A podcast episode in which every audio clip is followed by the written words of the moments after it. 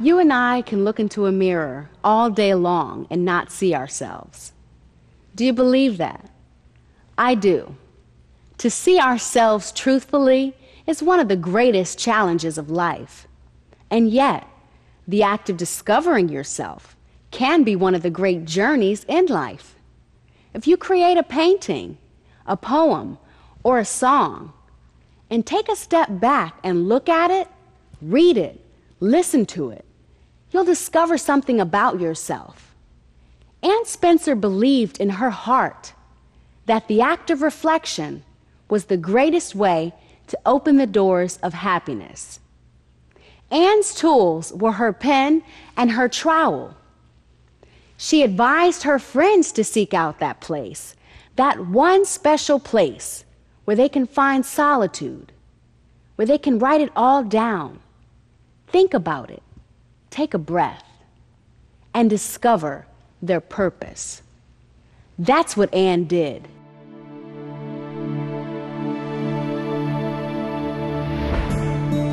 In her flowering Lynchburg garden, Anne Spencer inspired some of the greatest minds of the 20th century with her intellect, her savvy, and the poetry that painted the very picture of wisdom. Born to a father who was once enslaved, Anne Spencer used her mind to escape poverty, used her education to lift young people of color, and to promote equal rights. Her incisive wit, intellectual toughness, and artistic determination secured her a place in an exceptional group of writers, thinkers, artists, and civil rights leaders. Her poetry defied the notion that a woman must live to serve a man. This was not a position lightly taken in the early 20th century. Her message to women came in the form of a poem called Letter to My Sister. It is dangerous for a woman to defy the gods, to taunt them with the tongue's thin tip, or strut in the weakness of mere humanity, or draw a line daring them to cross. The gods own the searing lightning, the drowning waters, tormenting fears and anger of red sins. Oh, but worse still if you mince timidly. Miss Spencer, who wrote so delicately, I had not seen her like before when she wrote a letter to my sister. It was so just. I mean, it was it was personal and it was to the point, but it was still also delicate. The Lynchburg home Anne and her husband Edward shared became a detour for many civil rights leaders traveling from the North to the South. Together, they challenged, inspired, and welcomed these travelers who comprised three generations of leaders and writers of the movement to make African Americans fully free. Anne was an early champion of the NAACP. She ran one of the first libraries devoted to serving young black students.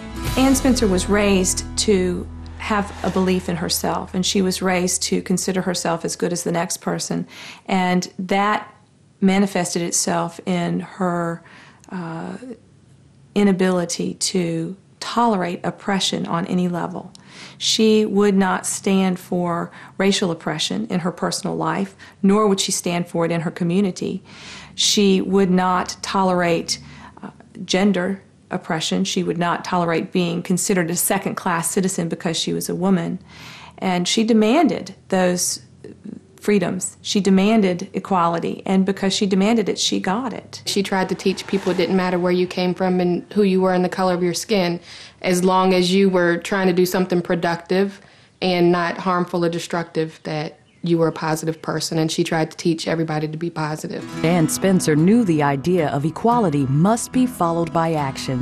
When Anne Spencer determined that there was not equal access to books for African Americans. She put a copy of James Weldon Johnson's The New American Negro under her arm. She happened to have been published in that edition and put on her best red dress for business occasions and marched herself to the Jones Memorial Library, which was open only to whites, and declared herself a published poet and suggested that she open a library for African Americans. And the Jones Memorial Library was available for whites only. They set up a branch at the black high school, Dunbar High School, and she was a librarian there for 20 years. Anne Spencer's inspiration, like the flowers she planted nearly a century ago, still sends a strong message.